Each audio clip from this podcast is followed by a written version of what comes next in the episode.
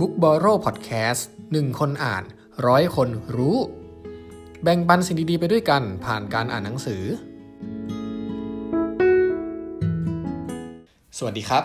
คุณอยู่กับยอดผู้ร่วมก่อตั้งเพจ Book b o r r o w ครับ วันนี้ผมก็ยังอยู่กับ Thinking Fast and Slow คิดเร็วและช้าของ Daniel Kahneman เช่นเคยครับ เวลาที่คุณไปเที่ยวแล้วตอนกลับมามีคนถามว่าทริปครั้งนี้สนุกไหม หรือว่าทริปครั้งนี้ดีแค่ไหน คุณจะตอบโดยตัดสินจากอะไรครับ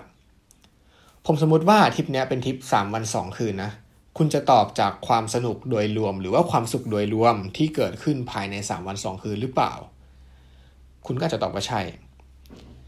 ถ้าเกิดว่าผมสมมติว่าทริปเนี้ยเป็นทริปที่สนุกมากๆเลย ตลอดทั้งทริปมันดีมากๆเลยนะ แต่ขากลับเนี่ยรถเสียยางแตก แล้วมันก็ทำให้คุณหงุดหงิดมากๆเลย คราวเนี้ยถ้าเกิดผมถามอีกรอบหนึ่งทริปนี้จะยังคงเป็นทริปที่ดีอยู่หรือเปล่า ยังเป็นทริปที่สนุกอยู่หรือเปล่า คุณมีแนวโน้มมากเลยที่จะตอบว่าไม่สนุกครับ มันเกิดอะไรขึ้นกันแน่นะครับ ทั้งทั้งที่ตลอด 3 วัน ก็มีความสุขดีมากๆ แต่แค่ลดเสียเพียงเสี้ยวเดียวของวันสุดท้ายเนี่ยกลับทำให้ประสบการณ์โดยรวมแย่ลงนะครับ เรื่องนี้ครับอธิบายได้หลายแบบเลย แบบแรกก็คือเรื่องของหลักยิ่งน้อยยิ่งดีที่ผมเคยพูดไปใน EP ที่ผ่านๆมา ที่ว่าประสบการณ์เชิงลบเนี่ยจะมาฉุดค่าเฉลี่ยโดยรวมลง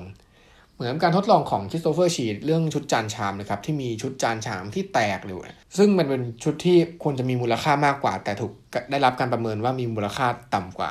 เพียงเพราะว่ามันมีจานชามที่แตกปนอยู่ด้วยนะครับ หรือว่าเราจะพูดอีกแบบหนึ่งก็ได้ว่ามนุษย์เราเนี่ยอ่อนไหวต่อเหตุการณ์ร้ายๆ มากกว่าเหตุการณ์ดีๆ เวลาเราเจอประสบการณ์เชิงลบแม้เพียงเรื่องเดียวเนี่ยมันก็ทำให้ความรู้สึกโดยรวมเนี่ยแย่ลงมากๆ มากกว่าตอนที่เจอเรื่องดีเพียงเรื่องเดียวท่ามกลางเรื่องไม่ดีหลาย ๆ เรื่องอีกนะครับ ส่วนคำอธิบายอีกแบบหนึ่งเนี่ยซึ่งจะเป็นประเด็นสำคัญที่ผมจะพูดใน EP นี้เลยก็คือ เป็นเพราะว่าเราเนี่ยมีตัวตนอยู่ 2 แบบภายในหัวของเราครับ มีงานวิจัยชิ้นหนึ่งที่ผู้เขียนทำร่วมกับนักวิจัยอีกคนหนึ่งที่ชื่อดอนเรเดอร์ไมเออร์นะครับช่วงเวลาที่เก็บผลสำรวจของงานวิจัยชิ้นนี้ครับเป็นช่วงเวลาที่มีการใช้ยาสลบกับยาชา ยังไม่เป็นที่แพร่หลายนะครับ ตอนที่เราตรวจลำไส้ใหญ่เนี่ย ผู้ที่ถูกส่องกล้องตรวจลำไส้ใหญ่เนี่ยจะถูกถามทุกๆหนึ่งนาทีว่าเจ็บปวดมากขนาดไหน โดยให้คะแนน0ถึง10 0 คือไม่เจ็บเลยแล้วก็ 10 คือเจ็บจนทนไม่ไหวแล้วนะครับ งานวิจัยเนี่ยครับแบ่งผู้ป่วยออกเป็น 2 กลุ่ม ก็คือผู้ป่วย A กับผู้ป่วย B ผู้ป่วย A คะแนนความเจ็บปวดจะเป็นจุดพีคอยู่ประมาณ 8 คะแนนถึง 2 ครั้ง ครั้งแรกเนี่ยอยู่ใกล้ ๆ ตอนที่เพิ่งจะเริ่มตรวจ และอีกครั้งหนึ่งก็คือตอนที่ใกล้จะตรวจเสร็จแล้ว ระยะเวลาที่ใช้ในการตรวจอยู่ที่ประมาณ 8 นาทีครับ ส่วนผู้ป่วย B เนี่ยใช้เวลาตรวจนานกว่าถึง 3 เท่าเลยนะ ก็คือประมาณ 24 นาที คะแนนความเจ็บปวดที่เป็นพีคนะครับมีอยู่หลายจุดเลย แต่จุดพีคเนี่ยมันจะลดลงเรื่อยๆ ตอนที่ใกล้จะจบการตรวจนะครับ จุดพีคจะน้อยลงกว่ากรณีผู้ป่วย A คราวนี้ครับลองมาตอบคำถามง่ายๆกัน สมมติว่าผมถามว่า ถ้าทั้งสองคนเนี้ยได้รับ การจัดอันดับความเจ็บปวดในแบบที่ใกล้เคียงกัน คุณคิดว่าผู้ป่วยในกลุ่ม A หรือ B จะรู้สึกเจ็บปวดมากกว่ากัน คนส่วนใหญ่เนี่ยเห็นตรงกันว่าผู้ป่วย B ต้องเจ็บปวดมากกว่า เพราะว่าระยะเวลาในระดับความเจ็บปวดต่าง ๆ ของผู้ป่วย B เนี่ยนานกว่า แต่หลังจากที่ให้ผู้เข้าร่วมการทดลองที่ได้รับการตรวจลำไส้ใหญ่เนี่ยประเมินความเจ็บปวดโดยรวมที่พวกเขารู้สึกขณะที่ส่องกล้องอยู่พบว่าผู้ป่วย A นะครับรู้สึกเจ็บปวดมากกว่ากลุ่ม B อีกนะ ผู้เขียนและทีมเนี่ยได้สังเกตแบบแผน 2 อย่างนั่นก็คือ 1 เลย ค่าเฉลี่ยระดับความเจ็บปวดที่ผู้ป่วยรายงานไว้ในช่วงเวลาที่รู้สึกเจ็บปวดที่สุด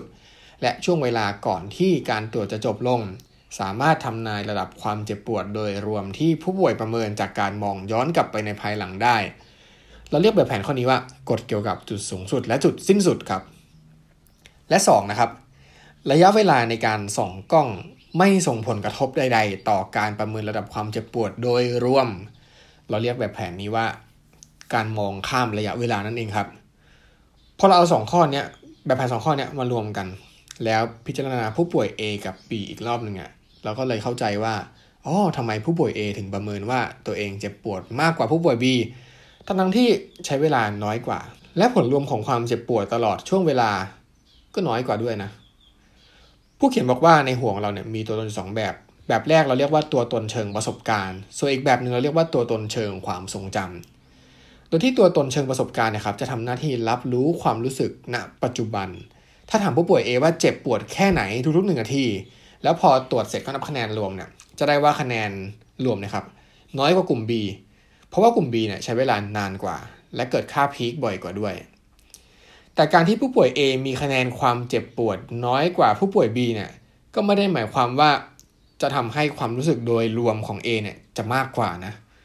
เพราะเมื่อเรามองย้อนกลับไปในภายหลังนะครับ เราจะใช้ตัวตนเชิงความทรงจำเราจะนึกถึงจุดสูงสุดและจุดสิ้นสุดของประสบการณ์นั้นๆนะครับ ในหนังสือเนี่ยมีการยกตัวอย่างอีกมากเลย ที่แสดงให้เห็นว่าเรามีตัวตนอยู่ 2 แบบภายในหัวของเรานะครับ ยกตัวอย่างเช่น การทดลองเรื่องมือเย็นเนี่ย ซึ่งผู้เข้าร่วมการทดลองเนี่ยจะต้องเลือกทางเลือก 2 ทาง ซึ่งก็เป็นทางเลือกที่มีความเจ็บปวดน้อยกว่ากับทางเลือกที่มีความเจ็บปวดมากกว่า แต่ผู้เข้าร่วมกับเลือกทางที่มีความเจ็บปวดมากกว่า เพราะตัวตนเชิงความทรงจำบอกว่ามันรู้สึกเจ็บปวดโดยรวมน้อยกว่า แค่นั้นเองนะครับ นี่ทำให้เราเกิดข้อขบคิดว่าแล้วเราควรจะใช้วิธีการรักษาแบบไหนในทางการแพทย์นะครับ แบบที่เจ็บปวดมากๆ แต่ใช้เวลาสั้นๆ หรือว่าแบบที่เจ็บปวดน้อยลงมาอีกแค่นิดนึงนะ แต่ใช้เวลานานกว่า ผมเองก็สงสัยอยู่เหมือนกันครับ ขอบคุณที่ติดตาม Book Borrow นะครับ แล้วเดี๋ยวเรามาพบกันใหม่ในวันพรุ่งนี้ สวัสดีครับ